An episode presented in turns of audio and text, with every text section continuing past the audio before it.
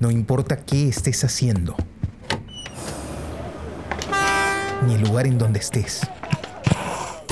Ponte los audífonos.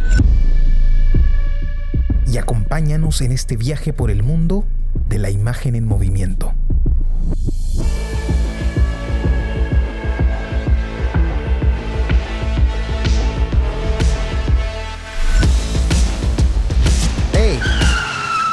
¿Qué cine pasa?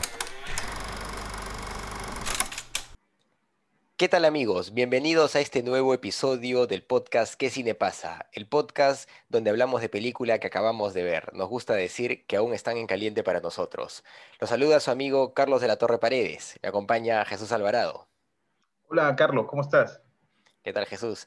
Lamentablemente hoy día pues nuestro amigo Pepe Castro no nos va a poder acompañar porque bueno, tiene temas laborales que se le han acumulado y pues recién la próxima semana va a estar con, con más tiempo, pero aún así eh, nos ha dado la calificación de la película y pues vamos a, a poder compartirla al, al final del, del, programa, ¿no? Para sacar una, no uno, bueno, el, el resumen, bueno, el porcentaje, ¿no? ¿Cuál es, cuál es el, el, término? El promedio. El promedio. El promedio, sí. el promedio lo, lo, damos al final, ¿no? Cuando ya colgamos el, el podcast, pero bueno, vamos a, a, poder dar la opinión de Pepe respecto a, a la calificación por lo menos, ¿no?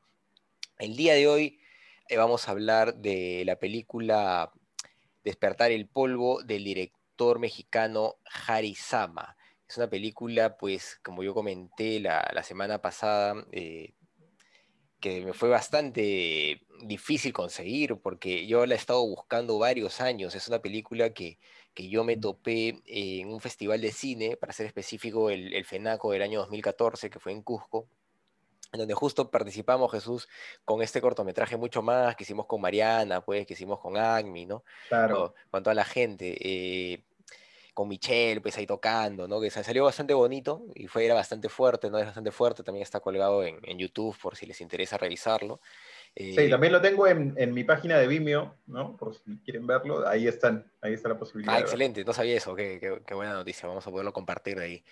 Entonces tenemos... Eh, tenemos ese corto y bueno, lo mandamos pues a este festival, estábamos compitiendo y en ese festival yo escucho esta película y me dicen, oh, es una película muy revolucionaria que está así, este, está llamando mucho la atención en festivales y, y todo el mundo tenía que ir a verla, ¿no? Y, y, fuimos a verla.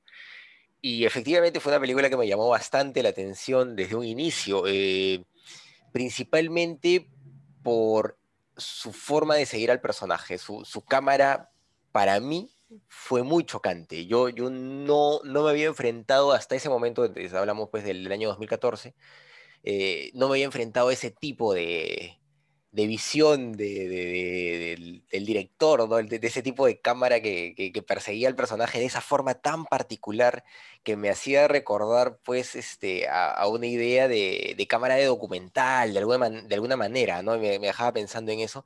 Y, y el ritmo de la película fue otra cosa que a mí me llamó la atención porque es un ritmo que era muy, muy llano, con picos pues de, de explosión eh, demasiado fuertes que, te, que me desencajaban, ¿no? Y, y, que me gustó. O sea, eh, yo, yo recuerdo con, con, mucho cariño esa película porque eh, o, yo, salgo de la FENACO con esa película en la cabeza. Diciendo, oye, esa es de las cosas más valiosas que he visto acá por, la, por, el planteamiento, por la propuesta, ¿no?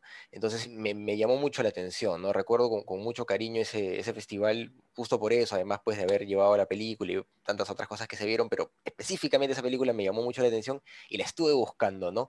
Y no la encontraba, no la he buscado por años, hasta que eh, hablando con, con ustedes, el podcast me viene la idea de, buscar a los directores en redes sociales, ¿no? Digo, carajo, o sea, estamos en un mundo virtual, ¿por qué no escribirles, ¿no? ¿Por qué no fastidiarlos, buscarlos en redes sociales? Y es de esta manera que eh, yo, yo, termino llegando a, conseguir la película, ¿no? La encuentro en Vimeo pagado y me entero de eso gracias a las redes sociales de, del director con el, el, al que le pude escribir, ¿no? Pero... Eh, yo no la encontraba porque la estaba buscando mal. Estaba buscando la película en español, estaba buscándola como Despertar el Polvo, y la película pues estaba como Awakening the Dust, ¿no? A pesar de que es una película mexicana, y eso también es un tema interesante, ¿no? Que, que podríamos, eh, podríamos conversar eh, ya respecto a, al tema de la producción de cine. Eh, bueno, Jesús, no sé, ¿tú, ¿tú qué opinas de la película? ¿Qué te pareció para tal vez entrar más, más a fondo en ella? Mira, yo voy a empezar, Carlos, con una curiosidad, ¿no? Eh, yo estaba viendo la película con, con mi papá. Eh, yo sabía que la película era, era mexicana porque, bueno, antes de verla, eh, revisé algo sobre la película, ¿no? que, la nacionalidad del director y estas cosas, y tú nos lo habías comentado también la vez pasada, yo sabía que la película era mexicana, pero al ver las imágenes, mi papá pensó que la película era peruana, sin escuchar hablar a nadie, ¿no? Mi papá pensó que la película era peruana. Me dijo, esa película es peruana. Eh, y le dije, no, no es peruana, es una película mexicana. Y me dijo, ah, pero parece el Perú, ¿no? Los, esos lugares, hay un mercado por el que pasa el personaje que tranquilamente podría ser Gamarra, ¿no? Sí. Eh, y mi hermano, claro, claro, exacto. Y mi hermano entró a la mitad de la película y me dijo, ah, esa película es peruana. Y yo dije, no, no, es peruana, es mexicana. Entonces, obviamente surgió el, este comentario curioso de, oye, qué parecidos son México y el Perú, ¿no? Eh, es interesante. Bueno, eso como dato curioso. Luego, yendo ya a la película, que es lo que nos trae aquí, em, tú has mencionado, has hablado de la forma. Y claro, a mí me parece que eso es lo más resaltante de, de la película, ¿no? Que esta película está centrada, es una película cuyo eje está en la forma narrativa. ¿no? Hay películas que se centran más en la historia, hay películas que se centran más en los personajes, hay películas que se, presentan, que se, que se centran más en la estética, eh, o, en, cualquier otro, en cualquier otro criterio cinematográfico, pues esta película está, centrada, eh, está centrada, me parece a mí, o eh, está configurada por la forma narrativa. La forma narrativa es fundamental, ¿no? Y al decir forma narrativa me refiero a la posición de la cámara, el tipo de lentes, ¿no? Este, el tipo de planos que el director se ha planteado, el tipo de movimiento de cámara, el ritmo, que eh, tiene que ver, por supuesto, con el montaje, y algo que eh, es importante tener en cuenta cuando hablamos de cine, que el cine es el arte de construir el tiempo. ¿no? Ya lo decía Tarkovsky en, su famoso libro Esculpir en el tiempo, que al final el cine es un, un arte de tiempo. Y en esto es muy similar a la música, ¿no? Eh, se trata de ir construyendo un ritmo este, a través de patrones y, este, y del control, y a partir del control de este ritmo es que surgen las sensaciones, ¿no? Eh, el cine es un arte, en ese sentido podríamos decir, muy, muy similar a la música, ¿no?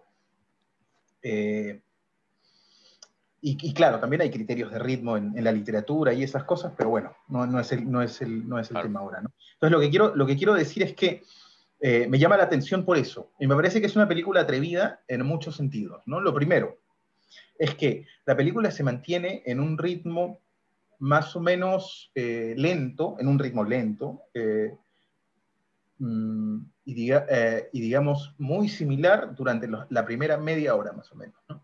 Sí. Y para hacer una película de hora y media, planteándolo como estructura, ¿no? Es una película de hora y 16 minutos. Son más o menos 4 minutos de crédito final. Es una película de hora y 5, hora y 5, hora y 7 más o menos, ¿no? Eh, y que el primer punto de giro este, narrativo, concreto, específico, en el que tú te empiezas a preguntar qué está pasando y sales simplemente de la experiencia de embuirte este, en el seguimiento de este personaje extraño, con estas actitudes extrañas, ¿no? Este, pero que además es un personaje también, bueno, de seguir al personaje, en el minuto 29, casi a la mitad de la película, es que recién empieza a ocurrir algo como tal, ¿no?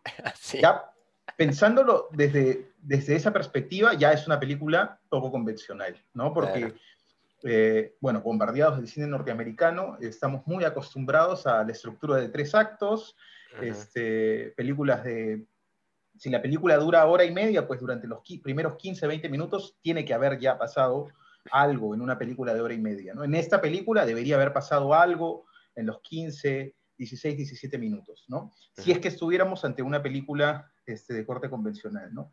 Eh, bueno, y eso es muy interesante, ¿no?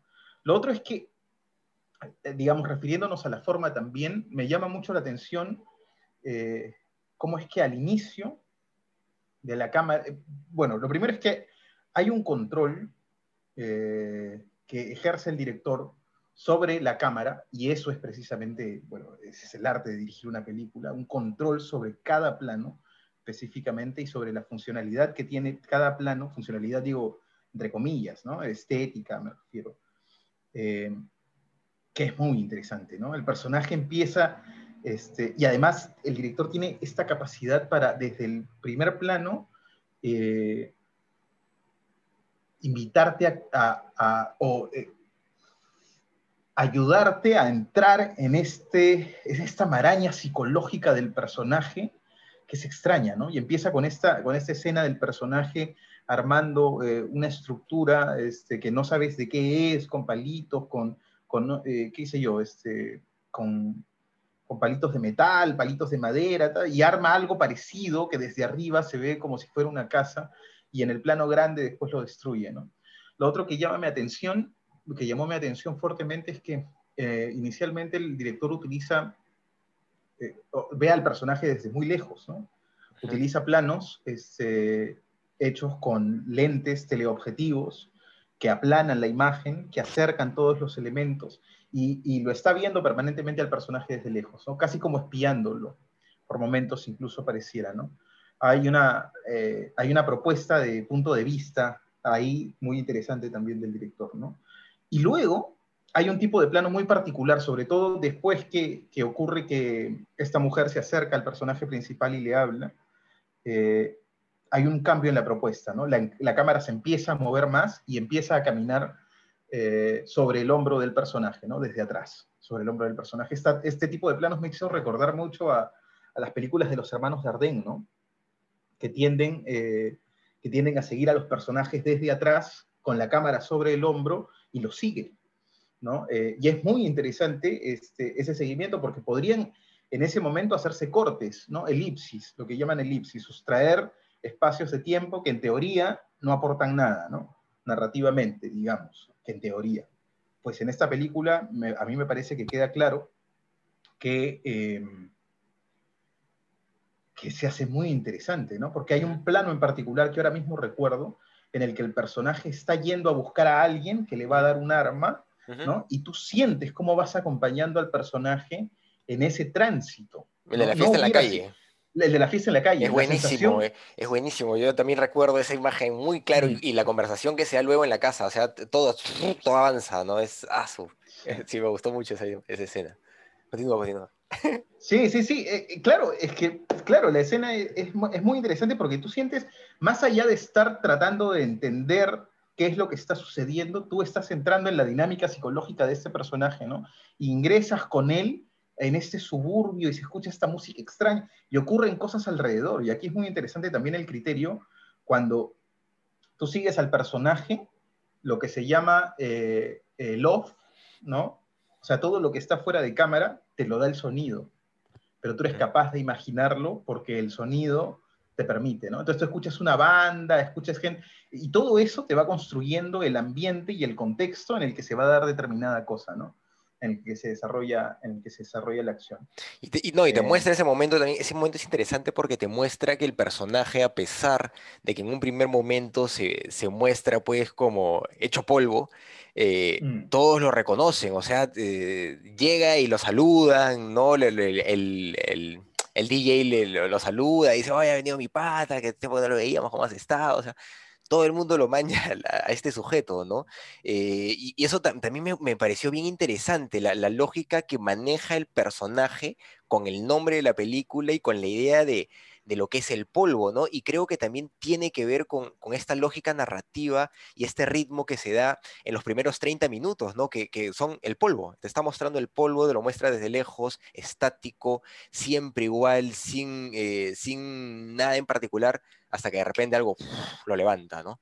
Lo levanta. Y sí.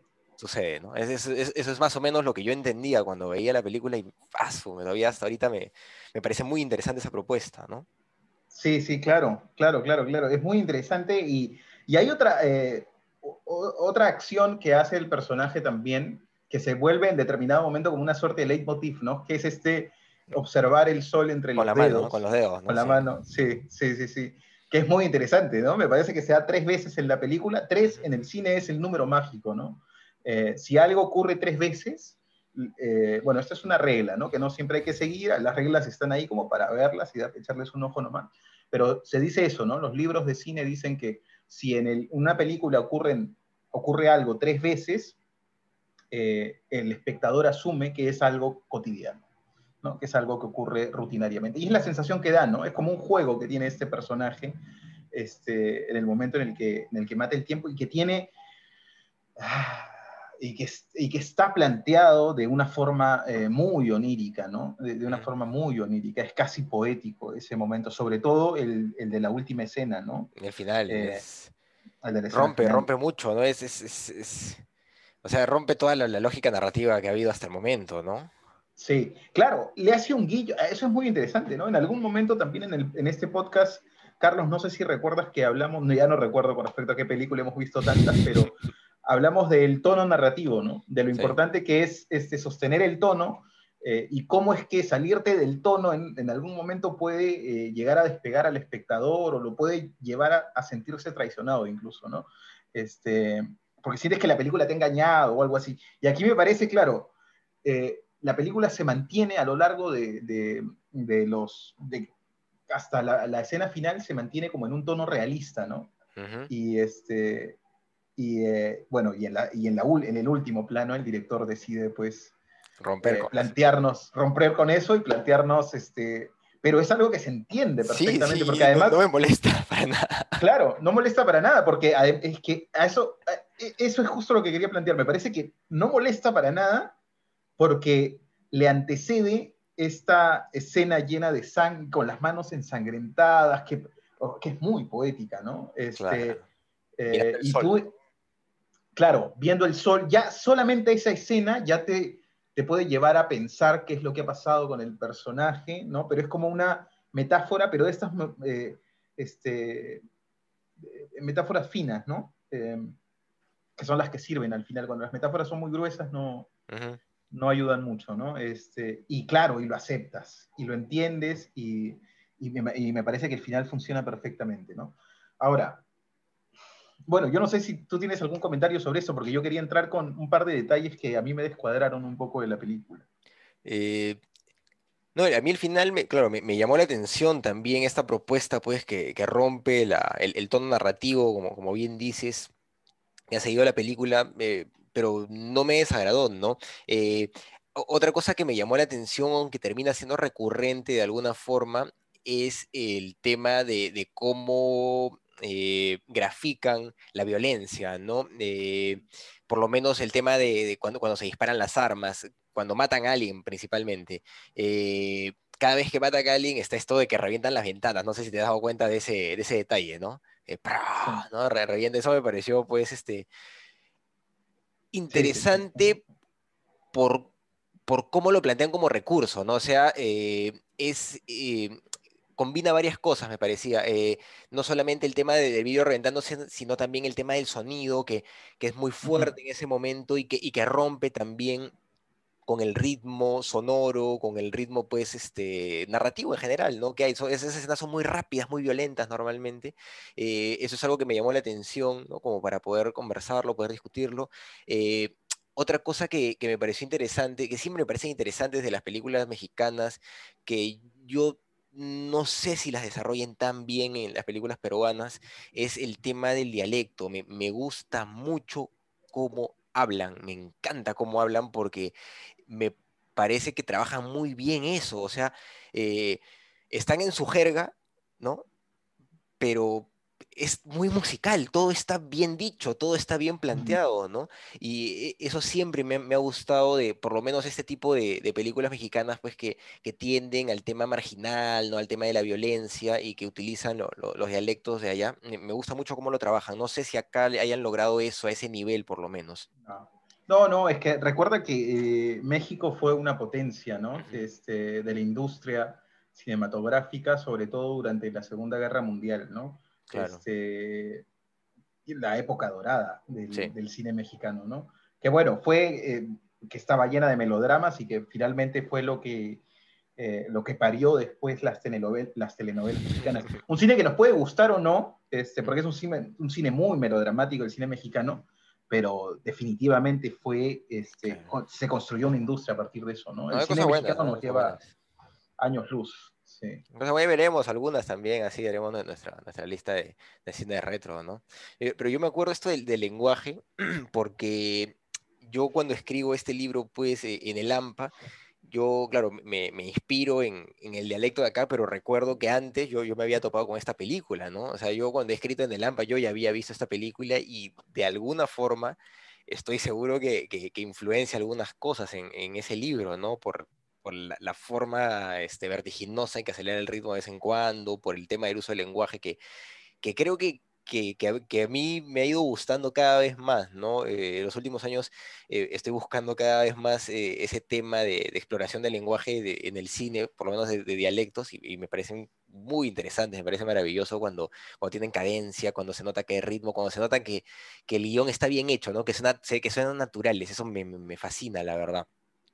Mira, aquí, ah, no, termina, por favor. no, iba a hablar de otro punto.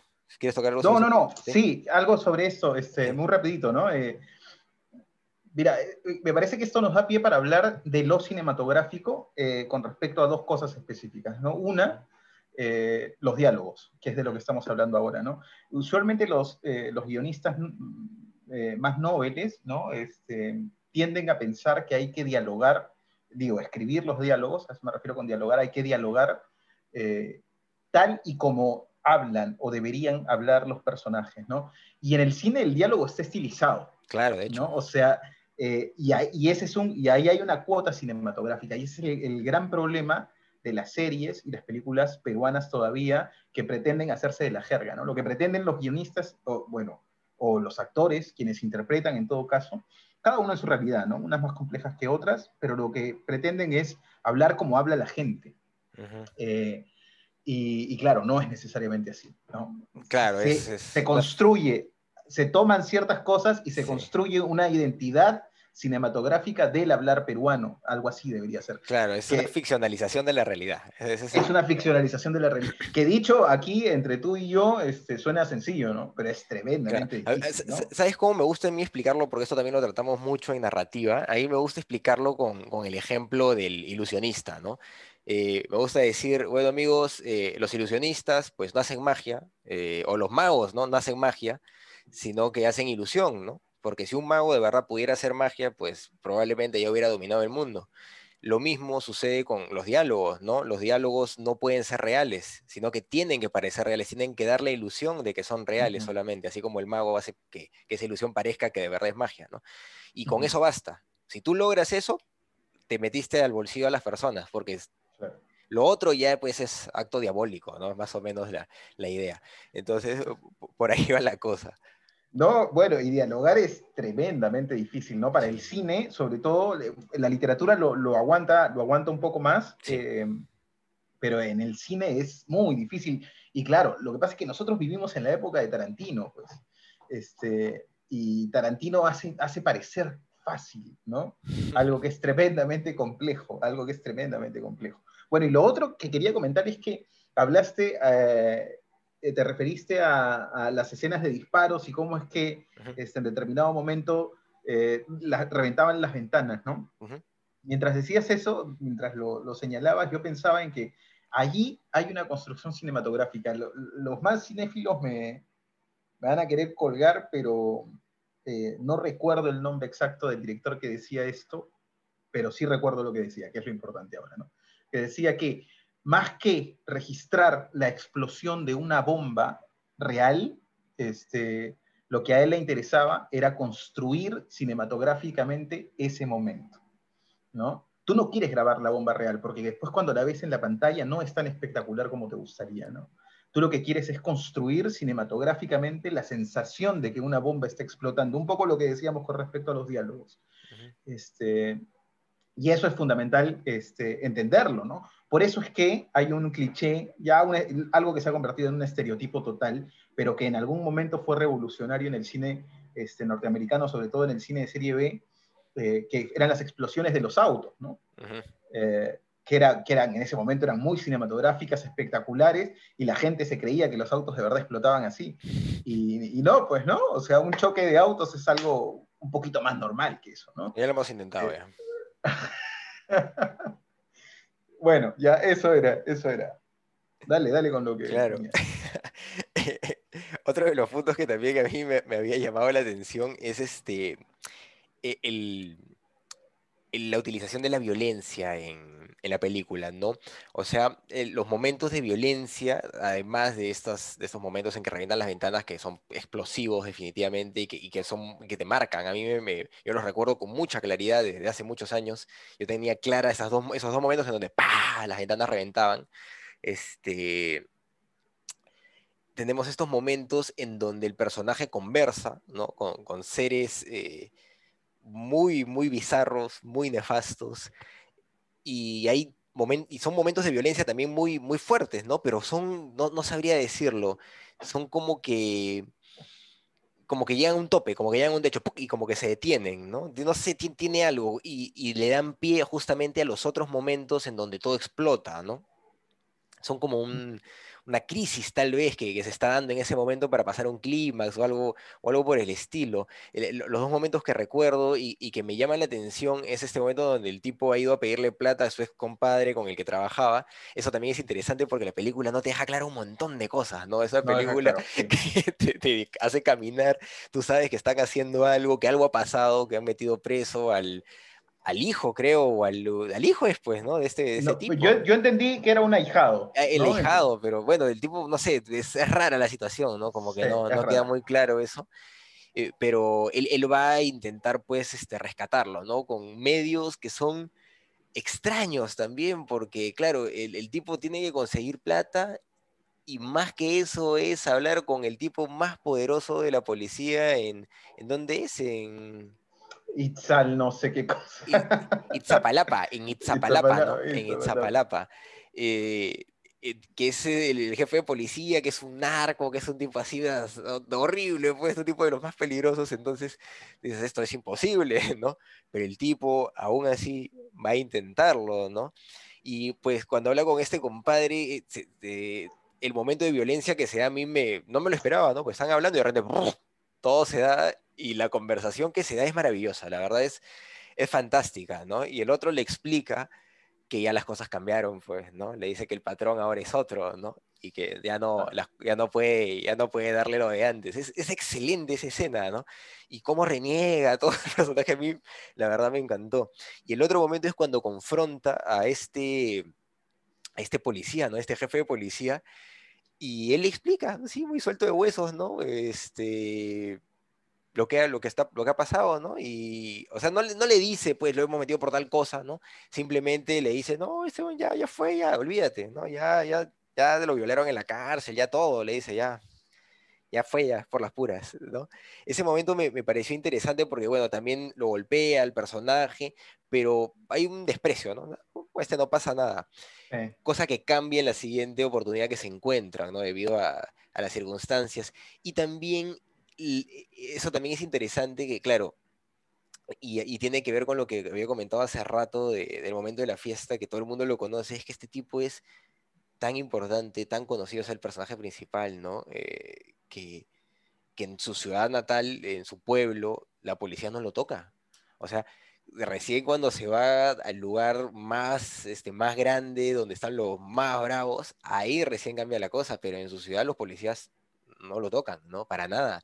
Eh, incluso, pues, este, le permiten delinquir, ¿no? O sea, ese momento en donde él le comete un delito, pues, y luego lo, lo, agarran, y la conversación que se da también es súper interesante, ¿no? Porque, eh, y eso también nos hace pensar en Perú de alguna forma, ¿no? Yo, yo, yo veía la reacción de los policías con el tipo sobornándolo, ¿no? Después de que ha robado para, para dejarlo ir, eh, y decía, oye, esto pasa en Perú, ¿no? o esto siento que pasa en Perú, sé que pasa en Perú, ¿no? Que policías agarran a los choros y le dicen, ya, pues, ya te conozco, pero tienes que dejar tu parte si quieres lagarte, si no, si no te meto, pues, ¿no? Y, y a mí esas cosas me, este, me hacía recordar mucho a Perú, la verdad, ¿no? Sí, pero, eh, todos esos elementos, de verdad que eh, me llamaron mucho la atención en la película, ¿no? Cómo estaban construidos, cómo funcionaban y cómo se, se amalgamaban, pues, con esta con esta historia que no termina de ser clara, que tú no sabes al final qué ha pasado, por qué está pasando eso, eso al final no importa. Lo único que importa es que el tipo está yendo a rescatar a su hijado de alguna forma, ¿no? Y nada más. Eso también es súper interesante, ¿no? Claro, e, es, mira, em, esta película empieza siendo pues como una suerte de retrato, ¿no? Como una suerte de retrato de la miseria, ¿no? Eh, y es interesante, eh, me has hecho notar un par de cosas que, de las que me había dado cuenta, pero eh, no, no había puesto el, el, acento ahí, ¿no? Y es que, claro, el tipo al que le vende, ¿no? Esos cartones y que le paga 15 pesos o algo así por los cartones que, que vende, lo conoce, o da la sensación, ¿no? De que lo conoce, porque en realidad, como dices, muchas cosas no se tienen claras, ¿no? Este, y eso está bien, el cine no, no no necesariamente tiene que darte todo, te tiene que permitir imaginar también cuál es la circunstancia. A mí me da la sensación también de que la señora que le da el pan, ¿no? O que le vende, entre comillas, el pan con estos 15 pesos que el otro tipo le dio por los cartones, también lo conoce, ¿no? Eh, y además guarda los, hay un, detalle, ¿no? Que es como un guiño, ¿no? Él guarda la plata en las propinas, ¿no? Eh, que a, mí me lleva a interpretarlo como que no, no, ese pan no vale 15 pesos, ¿no? Este, claro se, se, lo está dando como, bueno, como una muestra de, qué sé yo, de, de, buena, de buena fe o de, o de, no sé, de misericordia o algo así, ¿no? ¿Cómo se llama el personaje? Eh, se me dio el nombre.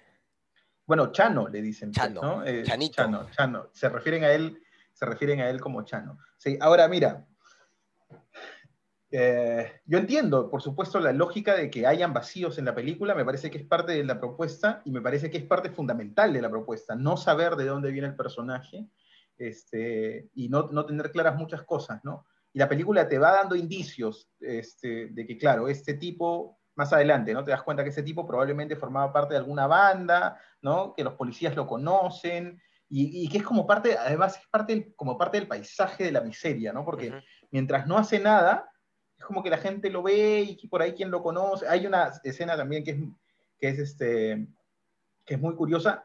Y esto sí me parece, eh, me pareció un poco exagerado, no me gustó mucho, pero, pero bueno, es un recurso válido, que es el momento en el que eh, el personaje coge de un, de un, jardincito, me parece, una... La flor. Una, la flor y se la deja a la muerte, ¿no? Y se persigna frente a la muerte y llora, ¿no? Ajá. Eh, yo no sé si es que eso tiene que ver con alguna, eh, eh, con alguna tradición mexicana, quizá. Claro, la ¿no? Este, pero, pero bueno, o sea, yo lo vi y me, no, no, no, no, sé, me pareció un poco forzado, la verdad. Y no me parecía que en ese punto correspondía al personaje o quizá estaba tratando de, de, de mostrarme el personaje desde una dimensión distinta, quizá más espiritual, ¿no? En todo caso, no sé, no sé. Pero ¿sabes qué? Sí, es que, me, que sí extrañé de la película, eh, que sí me hizo falta en determinado momento, es entender la transición entre eh, esta cadencia en la que la película nos estaba metiendo de observar la miseria de este ser este, inundado en, en, la pobreza y en el caos este, psicológico, ¿no? O por lo menos yo lo entendí así. Eh, hacia, este, o cómo es que este, este personaje va eh, de pronto y viene una mujer, le dice dos, tres cosas y se baña, se cambia, se peina y ya está, ¿no? Eh, ¿Y sabes por qué me hace falta? Porque no entiendo realmente la motivación que tiene él, ¿no? Eh, porque yo lo primero que pensé es, es su hijo, ¿no? Es su hijo.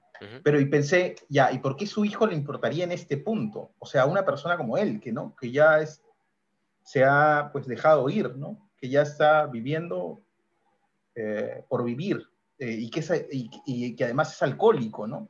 ¿no? O bueno, eso es lo que da a entender y no se le ve tomar en ningún momento este, después, ¿no? Entonces es como un cambio muy, muy radical, a mí me resultó inverosímil y puede que se deba a un vacío, eh, o mejor dicho, se debe, por supuesto, a un vacío narrativo, a algo que no sabemos, porque no sabemos realmente qué significa este chico para él, ¿no? Eh, no sabemos si esta mujer, no queda claro si ha sido su mujer, si ha sido su esposa, este, perdón, o si ha sido su hermana. Eh, Tal vez es su hermana, ¿no? Me da esa impresión, ¿no? Ahora que lo comentas. Claro, sí, sí, sí. O sea, puede haber sido su hermana eh, y él está tratando de ayudarla, pero no sé. Digamos, me parece que hubiera sido importante que este detalle quedara, quedara por lo menos claro, ¿no? Entender con claridad cuál es, e, cuál es esa fuerza claro, es la motivación que la clara, ¿no? Que lo saca al personaje, weón, de esta miseria absoluta y lo empuja al sacrificio. Este, Y claro, no, no se entiende, ¿no? No se entiende bien. Claro, tal, vez eso que comentas de que no bebe tiene que ver con que se da todo en el lapso de un día o un día y medio, me parece, ¿no? Desde que lo bañan hasta que sucede el final es, es un día, me parece, ¿no? Entonces, uf, una cosa pero vertiginosa. E, es puede ser. Puede ser, puede ser. Igual hay, eh, es que no sé, ¿no? Incluso hay momentos en los que está bebiendo, hay un momento específico en el que está bebiendo, justo antes que llegue la mujer, ¿no? Está bebiendo y está con los ojos, y con los ojos absolutamente perdidos, y tú ves en ese hombre el, vacío espiritual, ¿no? Eh, o sea, no hay nada ahí, ¿no? No hay nada más que oscuridad en, una persona que, ha caído, que ha caído tan hondo, ¿no? Eh, a mí me da la sensación, pero llega ella y rescata algo, y a mí me gustaría saber por qué. ¿no? Me gustaría entender que, cuál es ese lazo, y quizá me hubiera ayudado a generar este, una mayor empatía con el personaje. ¿no? Bueno, esas son apuestas, este, me parece que es una apuesta, igual que hace el director, la película no deja de ser, eh, no deja de, ser interesante por ese, por ese detalle, porque tiene otras muchas este, cualidades, ¿no? Em, sobre todo como comentábamos al inicio, centradas en la forma, ¿no? Sí, sí. Es una película rara, ¿no? Eh, no sé, claro, te comenté en un primer momento este, este tipo de, cámara también. Eh, se ha vuelto común hoy en día, ¿no? El, el, seguimiento al personaje, ¿no? Porque antes, no, cuando yo lo vi, me acuerdo que me, chocó, ¿no? O sea, yo decía, oye, eso nunca lo he visto, decía. Pero... Claro, se ha vuelto, se ha vuelto mucho más común, es un lenguaje, ya no es un lenguaje nuevo, ¿no? Ya es un lenguaje muy, muy común, este, ya es un recurso narrativo, mejor dicho, muy, muy común, este, eh, al punto que ya hay películas que lo llevan al extremo, ¿no? Y que no, no llegas a entender por qué este, ocurre o por qué se da de, de esa manera, ¿no? En el caso de esta película me parece que funciona, porque, eh, porque es, un, es una película muy mínima eh, y que tiene que ser construida a ese ritmo, ¿no? Además es una película corta, ¿no? Eh, como comentábamos en algún momento, una hora y cinco, una hora y diez, es una película que se necesita ese ritmo para entrar en la dinámica del personaje y precisamente por algo que es importante, Carlos, ¿no? El, estos planos largos, si están bien hechos, nunca son gratuitos, ¿no? Siempre eh, te quieren dar a entender algo con respecto al tiempo o te quieren dejar ver algo que no se puede ver en, tan corto tiempo, ¿no? Eh, el objetivo, bueno, la recomendación que yo les daría es que cada vez que vean un plano largo y empiecen a preguntarse por qué, observen el plano observen el plano y empiecen a fijarse en todos los detalles porque hay algo eh, dentro de ese plano eh, que, se está proponiendo buscar eh, o hay algo con respecto a la sensación del tiempo que el director quiere transmitir, ¿no? Que es lo fundamental. Lo hacía, este, bueno, lo hacían los grandes maestros de, del cine ruso, este, Tarkovsky, pues a la cabeza, ¿no? Un especialista en, en ese control del tiempo, ¿no? Eh, y bueno, le dedicó todo un libro, creo, me parece que ya lo comenté, Esculpir en el Tiempo, ¿no? Donde es, bueno, es increíble, ¿no? Eh, es muy, muy recomendable, es muy recomendable. Eh, entonces, claro, hay que acercarse con esa buena disposición, ¿no? Yo siempre digo, como a los buenos libros, a las buenas películas, hay que darle tiempo, ¿no? Si te paras a los 10 minutos, pues te perdiste todo, ¿no? Tienes que darle su tiempo, tienes que darle sus 15, 20 minutos, 25 minutos. En, este, en el caso de esta película, las cosas narrativamente empiezan a pasar desde el minuto 29, 28 más o menos, lo, que, lo cual no quita el mérito de, lo, de, cómo es que el director ha ido desgranando los espacios y ha ido desgranando a este personaje antes, ¿no? Pero sí es cierto, mostrando el entorno, el contexto. Mostrando el entorno, el contexto, sí. Lo que sí es cierto es que para un, un espectador eh, más acostumbrado a, a películas a Hollywood, de películas más comerciales, sí es duro, ¿no? Claro. Eh, cuando, empieza a pasar algo de Claro, ay, qué momento pasa algo aquí. media hora espérate un poquito más. sí, sí, sí, hay que darle su tiempo a las películas. Cuando pasan cosas muy rápido, bueno, ya las cosas, todo se empieza a ser muy predecible.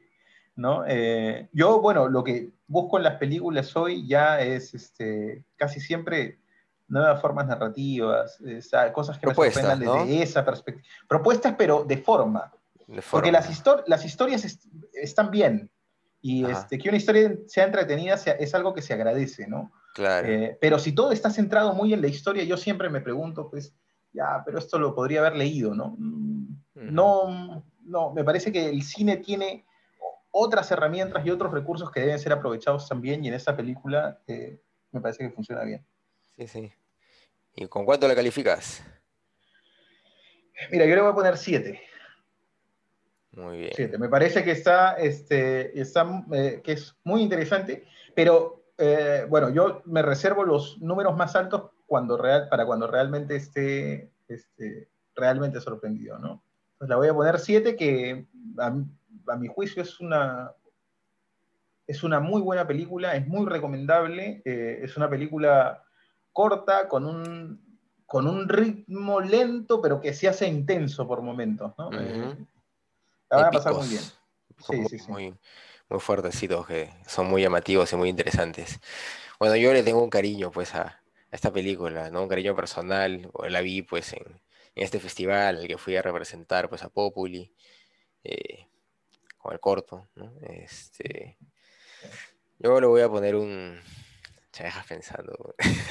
Vamos a poner un 9, ¿no? Porque sí, sí me llamó la atención, me pareció innovadora en su momento esa película que me parece que se, eh, que se produce en el 2013. Eh, ya hoy en día, pues, eh, como, ya decíamos, tiene algunos recursos que ya son más comunes, pero que en ese momento a mí personalmente me, me llamaron la atención. Dije, oye, esto se, se, podía hacer, qué curioso, qué interesante. Yo por eso le, le, voy a poner un, un 9 a, a despertar el polvo, Awakening the Dust.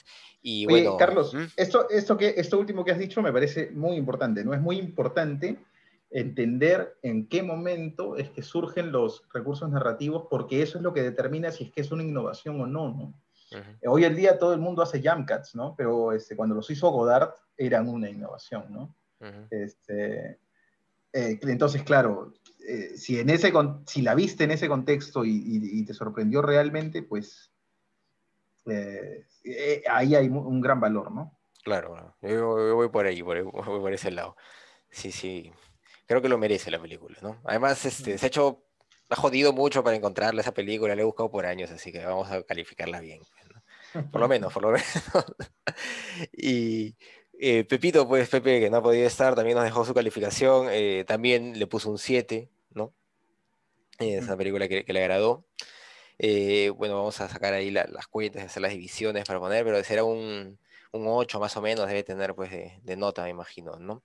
Eh, bueno, eso fue Despertar el Polvo, para quienes les interese ver la, película, eh, la encuentran en, Vimeo de pago, la buscan como Awakening the Dust, busquen al director en redes sociales, si les interesa algún director más, más alejado de Hollywood, un director más indie, pues búsquenlo, está en las redes sociales y la verdad es que todos son accesibles, todos cuelgan sus, accesos a sus trabajos, así que eh, si les interesa, pues pueden encontrarlo. Así yo encontré esta película que busqué por años, así que, vale la pena, la verdad. Eh, muy bien. Eh, ah, bueno, y el precio era dos dólares. La película está a dos dólares, ¿verdad? Este, comprarla y alquilarla a un dólar, así es, regalado. Ah, sí, sí, sí, excelente. ¿Cuál va a ser la siguiente película? La, película de la siguiente semana, Jesús. Mira, yo hasta, hasta, ver, hasta ver el despertar el, el polvo tenía en, mente un documental, ¿no? Que es mi género favorito. Este, favorito. Pero, pero eh, en aras de que este pues, sea un espacio, digamos, dialéctico, ¿no? Este, y, la, y, las películas también vayan conversando, ¿no? Voy a proponer, eh, mencioné al inicio eh, de este podcast a los hermanos Dardenne. Entonces voy a proponer una película de los hermanos Dardenne, con una forma muy parecida, también bien disruptiva, ¿no? Eh, los hermanos Dardenne eran documentalistas primero, entonces este, embeben todo su cine de ficción del documental, y voy a proponer, eh, tienen varias películas interesantes, Dos días y una noche, Rosetta, pero esta vez voy a proponer eh, El Niño de los hermanos Dardenne. Que es, es, una película con, eh, muy con una historia muy disímil, muy distinta a la de Despertar el Polvo, pero, este, pero tiene algunas, algunos recursos narrativos similares, ya los veremos. Bacán, bacán. Muy bien, excelente. Entonces vamos a ver, ¿cómo dice que se llama la película? El Niño. El Niño, de los hermanos Dardenne. De los hermanos Dardenne, de Jean-Pierre y Luc Dardenne. Muy bien, el niño de los hermanos Dardenne. Vamos a ver qué tal. Eh, más bien en el, en el texto pues, del podcast veré de poner el link también de la película para quienes les interese, ¿no? El, link les interese comprarla, sí. Les interese comprarla, de, de el polvo, para que no tengan los problemas que yo tuve tener que buscarla por todos lados. Muy bien, Jesús. Muy bien, amigo. Bueno, Carlos, creo que es momento también eh, quizá de empezar a abrir un poco el, el espectro para las recomendaciones, ¿no? De la gente que nos escuche y que propongan alguna película que les interese eh, que analicemos o, sobre la que les gustaría que conversemos, ¿no? Claro, excelente. Vamos a ver quién nos escribe ahí en los comentarios o nos pueden escribir también directamente a, a nuestras redes sociales. Ya saben, ahí me encuentran con mi nombre completo, Carlos de la Torre Paredes, a Pepe Castro también con Pepe Castro. Jesús sí es este el Grinch de, las redes sociales. Yo estoy, en LinkedIn, ¿no? En LinkedIn, Sí, así que pongan comentarios en Facebook, a, la página de. A la página. O al mismo Spotify, no sé si se puede, pero en Facebook, a la página de que cine pasa, con eso podemos, comunicarnos. Eh, ahí pueden dejar sus recomendaciones, sería interesante. Y bueno, pues eso ha sido todo por hoy. Muchas gracias Jesús, muchas gracias amigos. Gracias Carlos, un abrazo para todos. Un abrazo para todos, este ha sido el podcast ¿Qué cine pasa? Hasta una próxima.